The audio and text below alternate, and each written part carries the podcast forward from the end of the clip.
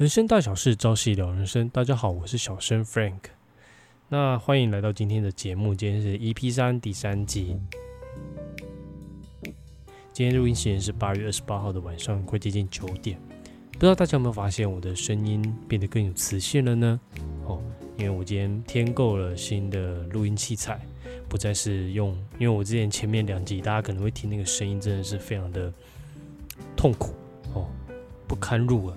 非常的糟糕，那个录音品质，我自己听了就觉得，Oh my God，天啊，我这怎么会声音会变成是这样子？所以其实那时候一开始就觉得很冲动，想要去买这一台。不过那时候听我女朋友的建议，她是跟我讲说，哎，先缓缓，让自己冷静一点。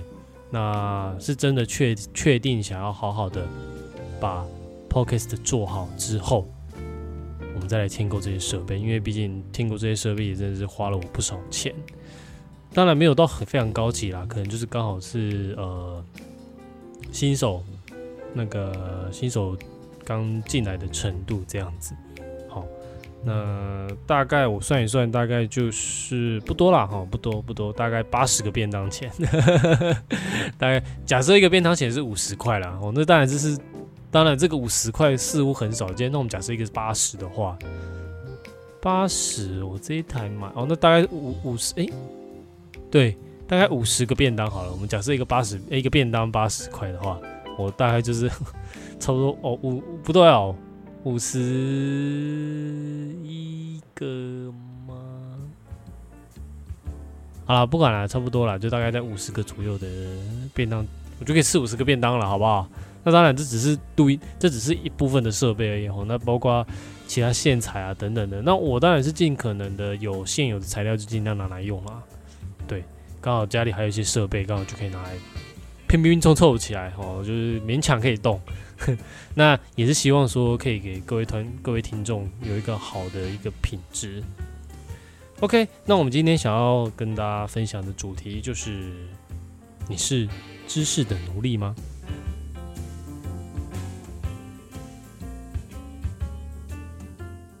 那现在我们在取得知识的部分真的是非常容易哦，只要电脑一打开，手机打开，很容易就可以拿到我们我们想要的一些知识。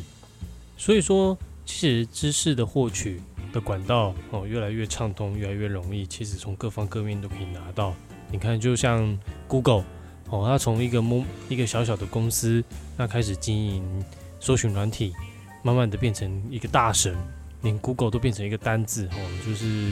有时候跟外国人沟通说：“哎，你可以去 Google 啊，你看它就变成一个动词哦。这个真的是一个非常厉害的部分。那当然，除了在网络上可以拿到这些知识之外呢，我们事实上也是可以从学校啊，或者是从一些百以前最流行的什么百科全书，还有图书馆哦，那真的是蛮也是获取知识的一个管道。那其实我们一般人会想到获取知识的一部分就是从学校啦。因为从以前就开始学习幼稚园、小学、国中、高中、大学这样一路上去，哦，那有没有思考过一件事情呢？我想这边再跟大家提问一下，我不知道大家有没有思考过一件事情：为什么我们要去获取知识呢？那其实呢？这个问题其实从以前的一个一些哲学家就在研究为什么要获取知识。事实上，其实这个有分几个阶段。好，因为我们一开始获取知识是为了要生存。好，从以前的石器时代开始，我们就是为了要生存，所以我们开始会研究各式各样的捕猎工具、生活。哦，就是为了保存我们的安全，保存我们的食物，让我们得以生存下去。那进而开始，大家呃，人类开始有一些。研究出现了，哦，就开始进入到文艺复兴时期。那时候大家开始对于美术啊、画画、啊诗词等等开始有一些创作，哦，开始大家都还以及科学的部分开始慢慢的都出现，哦，开始有一些研究发明。那接下来进入一个高峰，哦，就我们就进入到了工业时期。那工业时期真的是为人类的生活带来非常多的便利，哦，像这季那个最最出名的就是蒸汽火车嘛。哦，那以及各式各样的机械开始大量的生被生产出来，那以及一些原物料被提炼出来，那进而到现代的网络，哦，网络世界，那把我们可以获取知识的这个速度呢，又再提升一次。像之前我在 YouTube 上面看到，好像是啾啾写吧，他我我还蛮喜欢看他的影片的，是因为他非他在他算是一个知识型 YouTuber，然后从他的节目里面，其实我真的也是获益良多，以学到非常多。哎，之前以前我以往都不会去触碰到的一些知识跟范围。那另外一个部分就是老高哦，老高以及小莫，他们也讲了非常多我很有感兴趣的一些知识。他也讲了很多关于神学啊，关于灵魂学啊，关于哲学，好或者是说神秘学，还有外星人、太空等等的。那其实我真的很佩服老老高那个节目，他们这个节目的一个资料收集能力，这真的是要必须要花非常多功夫去收集。各方面的知识，而并不是说只有去网络上随便查一查，然后稍微会诊一下就可以拿来跟大家讲。所以他这个节目真的是，我觉得真真的很佩服。好，那我们说回来，从一开始其实我们提到的嘛，我们从石器时代到文艺时代、工业时代到网络时代，事实上呢，我们从一开始只求生存，到后面是为了求更好的一个生活。那到现在网络时代，其实我们会发现一个现象，就是知识的泛滥。哦，因为现在太多知识不断的产生，你看从前几年它出现的时间，其实我也不太清楚。不过它就是一个内内容农场，我不知道大家有没有看过这类的文章。那它其实就是以网络流量为主要目标，哦，那以各种合合法或不合法的手段取得大量并快速生产品质不稳定的一些文章，呃，网络文章。好，那其实这些东西它就是。以量计价，就是用大量的去充斥在各个不同的一些地方，然后呃骗取那个网络流量。就是说，诶，他可能会用非常耸动的一些标题来吸引你点击。那他怎么样？他进来之后要靠什么赚钱？就是广告啊。他会在他的这个网站里面买很多、非常非常多一堆广告在里面，然后你来点击，他就可以赚多少钱。哦，他就是透过这个方式来赚钱。那除此之外呢？其实最近也更风潮，就是所谓的假新闻哦。你看，全世界各地不断的就是有多像美，像是美国现在美国总统大选，那像之前川普刚上台的时候，也是不断的被控诉，诶，他发布了非常多假新闻。那到现在他自己也一直不断的去斥责他的呃境内媒体哦，说哎你们都发布的都是一些假的消息等等的。重点是他又不给人家真实的事情，他所讲出来的话全部都非常的模棱两可。哦，那但是我们今天不是要来讲川普的一些事情哦，并不是来讲一些领导人的状况，我们纯粹就是针对于就是目前现在的一些呃知识爆炸的情况来做一个阐述。哦，你可以发现说现在知识真的太多了，我们一天都会被硬塞非常非常多知识到我们的脑海里面。哦，并不是我们主动去追求的，而是我们被硬塞的。其实我们从以前小时候，你会发现我们一个。呃，学习习惯，我们从小时候呢，我们从小的时候开始学习的时候呢，就开始被硬塞的各种各式各样不同的知识。那这些知识我们到底用不用得到？我不知道大家有没有去思考过一件事情。所以呢，其实我们小时候从幼稚园开始学习起，就是开始在学习一些什么基本的一些注音符号啊、算术啊。那时候其实，其实小时候的创造力跟思考力是最强的，因为我们可以很天马行空，不受框架拘束等等的去思考任何，而且我们有充足的好奇心。那其实这些东西，哎，其实你可以自己回头想一下，什么时候已经不见了，对不对？我们到底什么时候忘记我们的好奇心，忘记我们的思考能力？我们就只是专注于说，哎，学习，不断的学习。然后考试，不断的考试。那当你毕业出了社会，找了工作，找工作还好，如果没有找到工作，那很惨。你看，你找到工作，开始工作，每天一日复一日，这样的人生到底在做什么？其实今天也不是在跟大家探讨所谓人生的意义，然后只是说真的在于说，我们真的要学会思考这件事情。其实现在很多社会新闻都有在报道嘛，那个很多高材生哦，大学毕业啊，硕士毕业、博士毕业出来的高材生，呃，不敢说百分之百，哎，到底有多少人找不到工作？但是真的就是有这种高材生，哎，他为什么会找不到工作？不知道大家有没有去思考这个问题？哦，事实上有非常多社会的一些弊病问题，去值得我们去关注，值得我们去思考。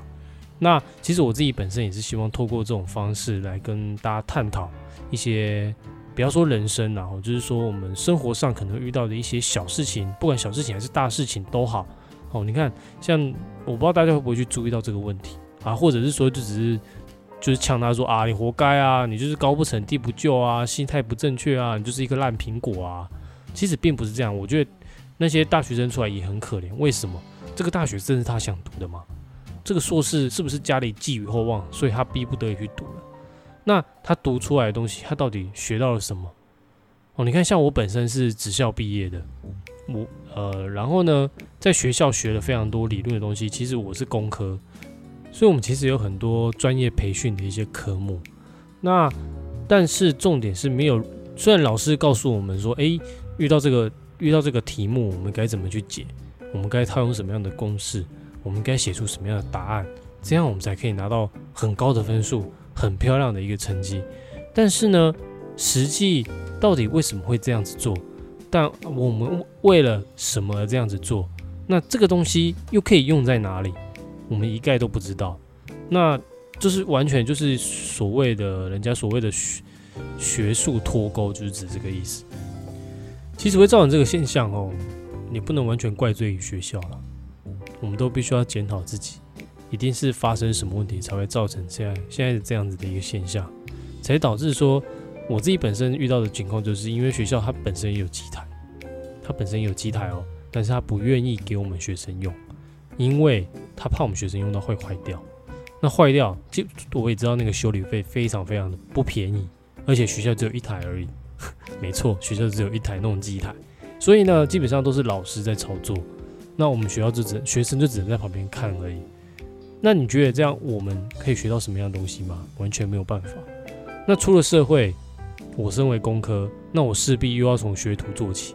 那与其这样，那我还不如我一开始就高职毕业，我就去找关于相关类系的一些技术性的东西。或许这个东西比我读完硕士学历更加重要，而且学士学历，不好意思。说真的啦，其实我现在也都会建议，就是后面的晚辈哦，就是年纪比我小的，可能现在目前刚准备上大学，其实我会建议他，就是你真的是三思后行，除非你已经知道你人生的目标、人生的方向在哪里，不然我大多都是建议他们一定是先出社会历练的一部分，好，让你自己去摸索，找到自己兴趣到底是什么。那我自己本身给我自己的一个界限，就是我必须在三十岁之前找到我想要适合走的一条路。事实上，我做过非常多事情，我也尝试过非常多东西。我尝试写程式，我尝试去做设计开发，我也尝试去做，我也想要去做经营 YouTube，哦，我也尝试去剪片，我也尝试去拍照，等等的。其实我。不过目前就是还在一直在摸索出我想要做的东西，像 podcast 这个部分也是我摸索的一部分。我是很是希望说，我是设定给我自己一个期许，就是我必须要在三十岁之前找到一个我想走的路。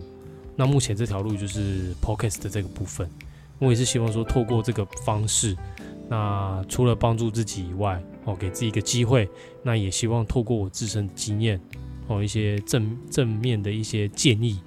那可以分享出去给更多听众，让他们说，哎，不管你是小孩的父母亲，或者是你现在是小孩子，刚好听到这个节目，那刚好听到这一段，你可以去好好的思考一下，你未来的人生到底该往哪个方向走。我们前面有提到嘛，我们获取知识的管道有非常非常多，那其实我们有一部分也是可以从媒体的报道里面去获取一些知识部分。那其实大家可以发现，现在的媒体真的说有自由的非常非常少。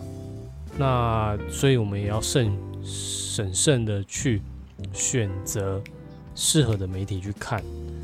那目前其实我也没办法去分辨，因为呃，据我这边所得到的消息，就是有一些媒体事实上是被某些集团啊，或者是被某一些政客所把持的。那当然，他们所做出来的新闻。就是有偏颇的部分嘛，它并不是已经不是中立，不是客观，也不是理性，哦，它就是偏颇的去，就是极左或极右，不断的去批评对方或者是指责对方。那这个新闻真的是非常负面。那事实上，我今天早上也是在跟我们的同事在讨论的时候，分享到一些关于言行的部分。我那时候就举了一个例子，其实现在台湾有非常多政论节目哈，大概大概是哎，我也不知道，我我没有在看啊，依稀记得大概就是不知道两三台、四五台，哦，就是有一个区块全部都是争论节目。那我们做个假设，我们假设如果那些争论节目的人，我们都不要有负面的抱怨、负面的批评、负面的指责，我们改为正面的，我们去正，我们去赞美哦，我们的决策者、我们的领导者。或者是赞美我们的呃政府的一些政策，那提供一些更好的建议，或提供更好的数据，或提供更好的帮助，那大家互相鼓励，互相去把真正问题的核心把它解决掉的时候，我觉得真这个政论节目或许可以增，我是不确定会不会增加它收视率的，但是我觉得对于社会来说会有非常非常大的帮助，因为其实当我们在虽然虽然用负面的批评、哦负面的言语以及激进的言论或标题等等，真的很吸引人家的眼球，也会吸引人家的目光去了解这里背后的一些故事。但是呢，当我们一直散发出负面的讯息的时候，事实上我们就会大家会对于政治这一块就会有非常非常多。你会你会发现，你看那些政治人物跟着那些名嘴，哦，他就是会去调查人，呃，某个政政治人物的一些背景。以他过去的丑闻哦，他连好几年前，你看像这一次，呃，那个高雄的市长候选人哦，就不要讲是谁了哦，市长候选人，你看他过去成年的往事被挖出来讲，然后被挖出来编，然后编成这样子，然后完全就是一个，我的感觉就是完全就是一个牺牲品了哈。但是呢，事实上你要说他很无辜，他很衰嘛，也不是，我觉得他是活该，因为你过去不要这样子做，事实上你就不会。种下这种不好的呃，留下这种把柄，去给人家拿来编嘛，哦，所以呢，其实我想要表达就是说，当我们在争论节目上，我们都是讲好的，我们其实人家说扬善于公堂，归过于私事，不好的我们私底下讲，但是我们尽量在社会上就是宣扬好的、善的东西。那其实我做这个节目也是为了这个东西，哈，就是希望说，诶，可以把好的东西发扬光大出去。那我其实就是看到这个部分，觉得说这个真真的对社会有帮助哦，所以才会想要来说，哎，透过 podcast，呃，来帮助这个社会，回馈这个社会哦。虽然我自己一个人力量有点小，但是最起码有总比没有好，好不好？好，所以呢，你会发现现在很多新闻媒体都是被大部分都是被控制，只有少部分一些自媒体或者是一些或者是一些呃自由媒体工作者。哦，他他他的一些新闻立场的部分，哦，他的消息可能就是比较中立、比较客观，也是比较理性的来去陈述这件事情。那其实你可以发现，哈，当我们用中立、理性、客观，哦这三个要点去来陈述一件事情的时候，我们就可以非常正确的表达出这件事情的原貌。哦，但是但是但是，当你的立场是偏颇的时候，你就只会看这件事情的某一个面向，或者某一个点。那你就很难去窥探，我们应该说，我们接受者就很难去窥探这件事情的整个面貌是怎么样，或者是说，我们要透过不同的角度、不同的人来去慢慢的拼凑出那用那他们所提供的那些 puzzle 那些拼图，慢慢的拼凑出我们所想要、我们可能看得到的一些全貌。那这个全貌到底是不是真实的，其实只有当事人自己明白而已。除非或者是就像一些可能比较厉害的。媒体工作者他们有办法收集到所有的资讯，然后慢慢一笔一笔的把它拼凑出来。那在这边我也想要跟大家推荐一个 podcast，他虽然他很硬没有错，但是他的一些报道都是非常深入，那也是非常非常的真实性哦。他就是报道者们哦，他也有一他也自己成立一个 podcast，或者是你可以去网络上搜寻他的一些相关之相关的一些新闻。好，那他他的一些报道都是在专门报道一些并不是主流的。他就是报道一些真的社会上真的会发生的一些事情，那也是希望说透过这个方式跟大家来，呃，让大家知道这些，那来去审思哦及讨论哦。之前我在飞机上看到那个《复仇者联盟四》，不知道三还是四，我忘记了。那时候灭霸，诶，我这样会不会剧透啊？诶，那个如果还没有看的人就不要听了，好不好？虽然它只是一句台词而已，但是我不想剧透大家，因为我觉得剧透这个感觉非常非常不好。好多如果想不想听这一段，你可以先快转个十五秒，OK，后面后面讲的跟这个目前没有什么关系。好，那其实灭霸那时候就是跟钢铁人说了一句话，就是哎，你是被知识诅咒的人。哎，我看到这一句，我真的觉得哇，这个台词设计的真的非常非常的怎么讲？非常的文学气息，他就他就是你是一个被知识哎，也不是文学气息，就是非常感很中二。你是一个被知识诅咒的人，哦，那为什么什么叫知识被诅咒的人呢？哦，那后来我也继续网络上稍微搜寻了一下，为什么他叫做知识被诅咒的人？事实上，就是因为他们两个所学到的知识太多了。哦，其实也很厉害哦。你其实可以看到一些预言家，其实为什么预言家可以做出一些预言？那当然，我们不顾，我们先不论他的预言到底精不精确。好，这个后面我会稍微解释一下，为什么他的预言会有时候精确，有时候不精确。事实上，预言家哦，其实在古代有一句话叫做“见为之助”。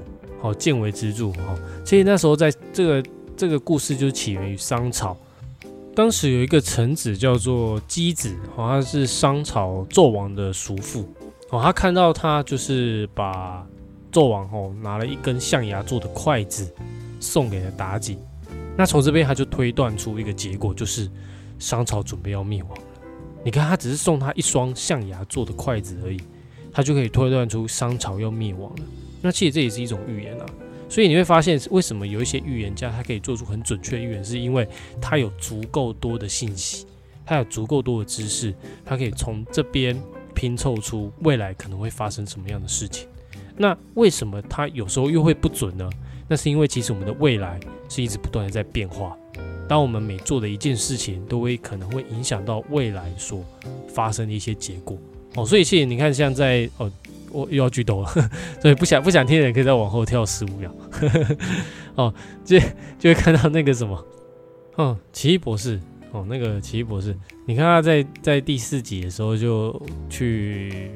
探看探看未来的情况嘛，当然他有说出几种，那当然这个只是电影上的一个说法，那实际上真的未来有几个几种呢？我觉得是无限，我以我个人来讲是无限，因为我们太多不同的因果所组合交杂在一起，那个数字真的很难很难去评估的出来，就算你用量子电脑或者是用超级电脑去算，诶，现在最近好像有一个量子电脑，这个其实我还蛮有兴趣。的，之前在老高上面看到，我觉得这个未来。科技真的不是不不不可限量啊！好，那既然你看现在知识哦，现在应该不要说知识，我们说资讯好了。你看现在资讯这么这么多，这么这么泛滥，那有很多真的假的哦，一些真的知识或假的知识，哎，不对，真的资讯跟假的资讯一直充斥在我们的生活周遭之中。那我们应该怎么样去判别这个资讯是好的资讯还是不好的资讯？对不对？因为应该没有人想要去接触到一些假的资讯，然后让自己呃导致一些观念偏颇嘛。吼，那其实在这边可以跟大家分享一个非常简单的一个方式，就是去学习去读那个《弟子规》。为什么会这样子说呢？因为我自己本身也有接触过《弟子规》这个东西。因为现在好像已经很少人知道《弟子规》了，而且我之前跟人家分享《弟子规》的时候，他就一开始马上就联想到宗教，但是不是。我首先在这边简单介绍一下《弟子规》到底是什么样的一本书籍。哦，事实上它是我们中华文化的一个经典，哦，就像跟《论语》他们是类似的。它主要是摘自于《论语》，它里面所讲的一些章节，那把它简单化，算是简易版的《论语》的感觉。好，那从这边就是教导我们非常多做人做事的道理。那从这边其实我也体会到，为什么以前的人让小孩子都是先学这些东西，就是所谓的四书五经。之后才开始去学其他东西，因为如果说我们从一开始就没有把做人做事的道理都把它先学好的话，那你在未来的呃人生道路上就会遇到非常非常多的困难跟责难。哦，你会看到那些很多成功人士所撰写的一些自传啊，一些成功学，事实上你会发现，事实上这些东西在《弟子规》里面就已经有了。那之前在跟人家讨论的时候呢，他也跟我分享到一个非常重要的一个观点，那就是法律跟道德的差别在哪里？我们都知道道德事实上是凌驾于法律之上，但是因为道德只是潜算是惩罚在我们的内心里面，那法律是真的就是会惩罚我们一些实际上的一些物质上的东西或身体的部分。那其实我觉得法律哦，它并不是正确判断是非善恶的一个依据，因为法律是人定的，它有非常非常多不周全、不周到的地方，因为毕竟不是天地真理嘛。所以呢。我们不要认为说，哎，我没有触犯法律，我就是个好人。你可以去思考一个问题：你是不是好人？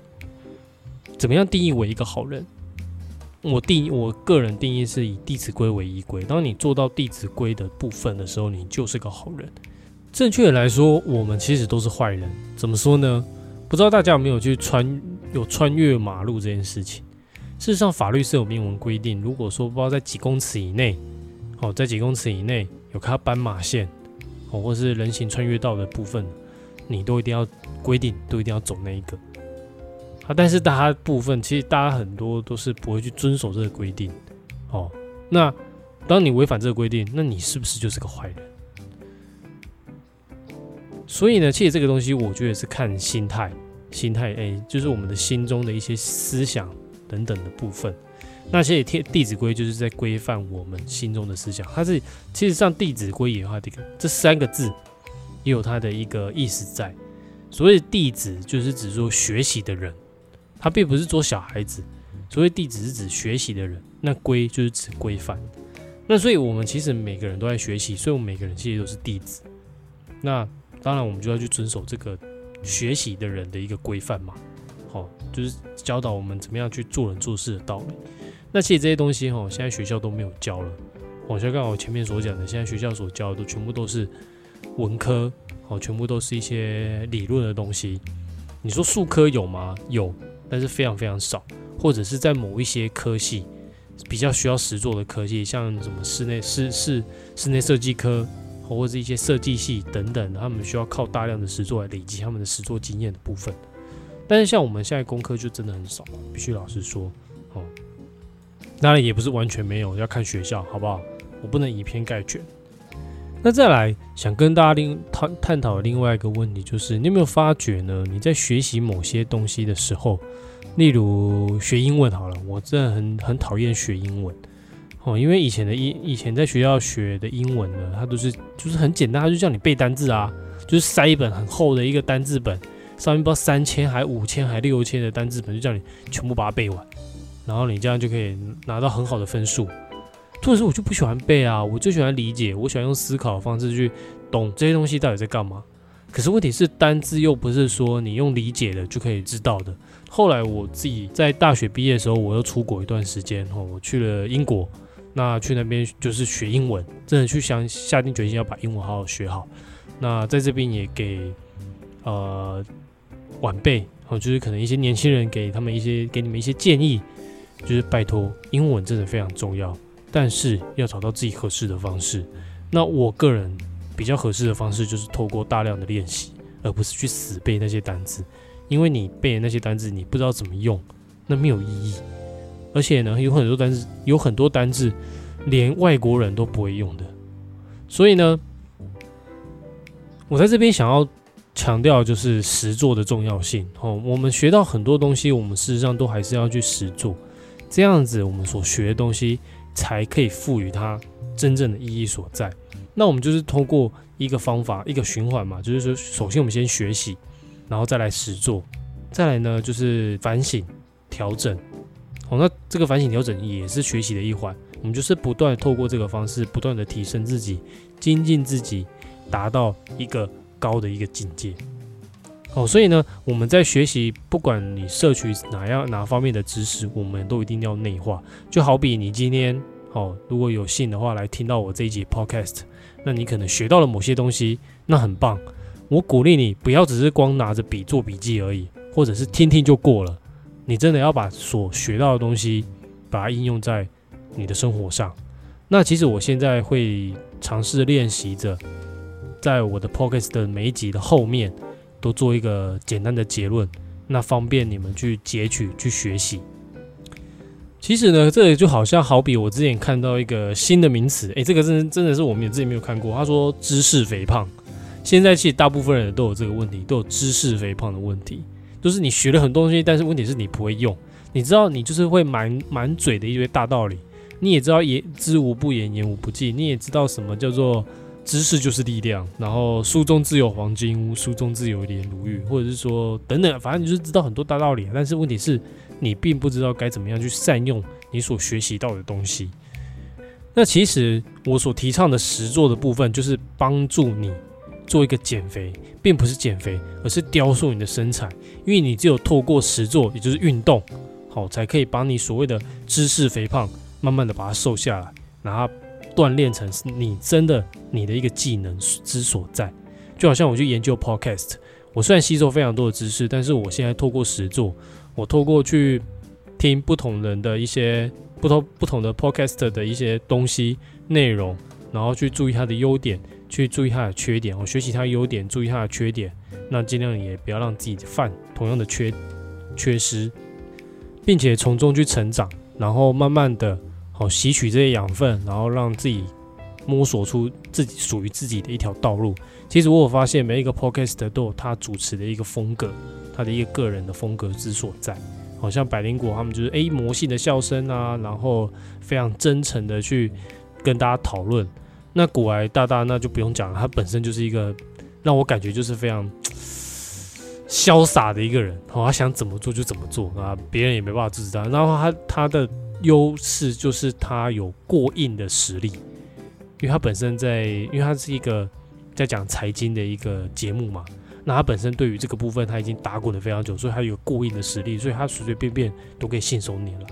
那像鸣笛的部分呢，他就是很优秀的一个资料收集能力哦，他每天都一定会去阅读这些资料，然后把它汇整。然后，并且快速的提取出他想要的东西，他想要分享的东西，所以我觉得这个部分都是我们可能在做 podcast 的部分需要具备的一些基本能力。当然，我也知道我自己还有很多进步的空间啦。那我也是希望，诶，各位听众如果说有听到我的节目，那其实我也非常欢迎大家可以在评论那边，诶，给我一些指教或者是建议这样子。那其实我也很开心，就是哎，我自己现在的 podcast 节目已经上了，自己有去申请各大平台，像 Apple Podcast、Spotify 或者是 Google，然后还有哪里 KKBox 等等的哈。那现在目前已经越来越多平台都可以去听到我的节目了，所以欢迎大家去收听，也麻烦大家帮我推广一下。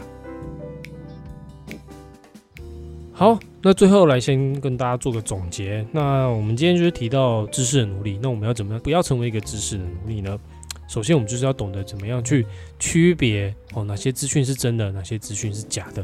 那我们要怎么样去区别呢？就是透过《弟子规》哦，我建议啦。当然，每个人有每个人的方式，你也可以用你的方式学习怎么样去判别好跟不好。好，那除此之外呢，我们学习到正确的知识之后呢，我们要还会活用，然后呢再去做调整。那这样一步一步累积起来，诶。这个东西久而久之就会内内化成你的东西，别人想偷也偷不走。其实也是鼓励大家尝试去学习，或者是接触一些新的事物，而不是就是一直待在自己的舒适圈里面。其实我们每天，我们人每天都要追求进步，那也是希望透过这些进步，给我们更好的生活。好，那以上的节目就到这边。那现在之后呢，我们的节目尝试会再换一些新的、不同的风格。那也希望大家会喜欢，那也麻烦大家给我更多的指教、批评跟建议。我是小生 Frank，祝你有个美好的早晨或夜晚，拜拜。